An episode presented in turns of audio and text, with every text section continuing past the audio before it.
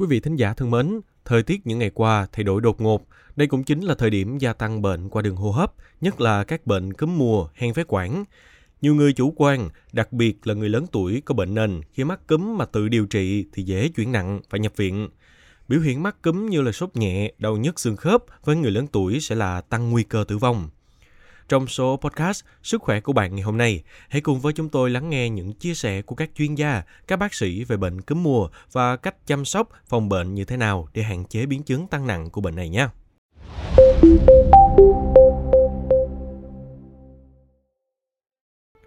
Cuối năm, tính từ đầu tháng 12 năm 2023, tại khoa hô hấp Bệnh viện Thống nhất Thành phố Hồ Chí Minh, số bệnh nhân lớn tuổi nhập viện đã bắt đầu tăng Bệnh nhân bị suy hô hấp phải thở máy cũng tăng, chủ yếu những người lớn tuổi có liên quan đến các bệnh qua đường hô hấp như viêm phổi, đợt cấp của hen phế quản, bệnh phổi tắc nghẽn mãn tính, cúm.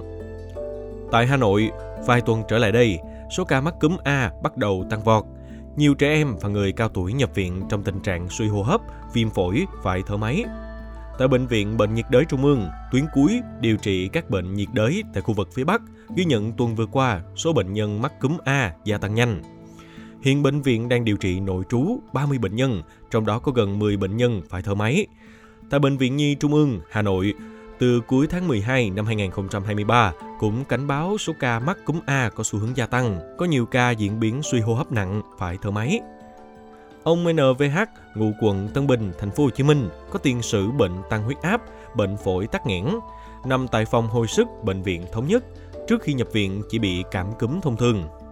Ông H nghĩ chỉ cần uống thuốc 2 đến 3 ngày là khỏi. Tuy nhiên bệnh ngày càng nặng, tình trạng ho, sốt, khó thở nên ông H phải nhập viện cấp cứu, được chẩn đoán viêm phổi. Bệnh càng nặng, ông H chuyển qua suy hô hấp, phải hỗ trợ thở máy. Trải qua thời gian nằm viện điều trị hơn 2 tuần, bệnh tình ông mới thuyên giảm. Chị DTK, Phú Thọ đang chăm sóc con gái 3 tuổi tại Bệnh viện Bệnh nhiệt đới Trung ương cho hay do con chỉ bị viêm họng, ho, sốt nên chủ quan tự điều trị tại nhà.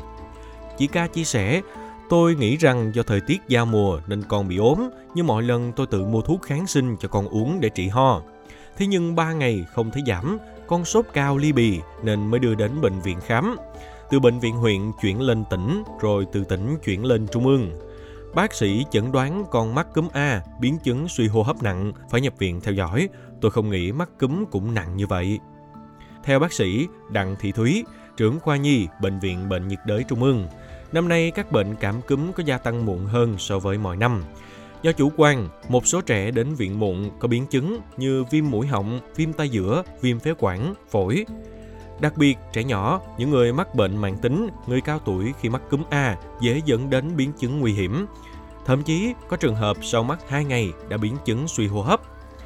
Bác sĩ Nguyễn Văn Lâm, Giám đốc Trung tâm Bệnh nhiệt đới, Bệnh viện Nhi Trung ương cho biết thêm, cúm A phổ biến là H1N1, H3N2 là bệnh nhiễm trùng đường hô hấp cấp tính do các virus cúm mùa gây nên. Bệnh lây nhiễm trực tiếp từ người bệnh sang người lành thông qua các giọt bắn khi nói chuyện, ho, hắt hơi. Thông thường bệnh diễn biến nhẹ có thể hồi phục sau 5 đến 7 ngày. Tuy nhiên đối với trẻ dưới 5 tuổi, người mắc bệnh mãn tính, bệnh chuyển hóa, suy giảm hệ miễn dịch có thể diễn biến nặng gây biến chứng nguy hiểm. Triệu chứng của bệnh cúm A rất khó phân biệt với các bệnh đường hô hấp khác. Việc nhận biết sớm các triệu chứng của cúm A sẽ giúp bệnh nhân có thể đến bệnh viện thăm khám kịp thời, tránh các biến chứng nguy hiểm. Trao đổi với tuổi trẻ, bác sĩ Nguyễn Ngọc Lân, phòng tiêm chủng Bệnh viện Thống nhất nhận định cúm mùa là một trong những bệnh lý nguy hiểm, thế nhưng hiện nay người dân vẫn còn chủ quan, chưa quan tâm đúng mức. Trung bình những người lớn tuổi tại Việt Nam, 60 tuổi trở lên, mắc từ 3 bệnh nền như cao huyết áp, đái tháo đường, thấp khớp. Bản thân những người này đã có bệnh nền khiến hệ miễn dịch giảm, khi mắc bệnh cấp tính như cúm hay viêm phổi sẽ làm bệnh nặng thêm.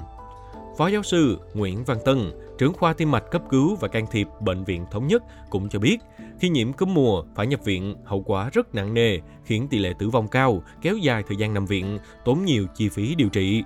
Đáng nói là tăng tỷ lệ tái nhập viện sau khi nhiễm và trong vòng 4 tuần sau khi nhiễm cúm, tỷ lệ bệnh nhân bị nhồi máu cơ tim tăng lên rất cao. Để phòng bệnh, bác sĩ Lâm cũng khuyến cáo cần đảm bảo vệ sinh cá nhân, vệ sinh mũi họng hàng ngày bằng nước muối, giữ ấm cơ thể, ăn uống đủ chất, uống đủ nước, tiêm ngừa, hạn chế tiếp xúc với người mắc bệnh. Khi có triệu chứng ho, sốt, sổ mũi, cần đến ngay cơ sở y tế để được chẩn đoán và điều trị.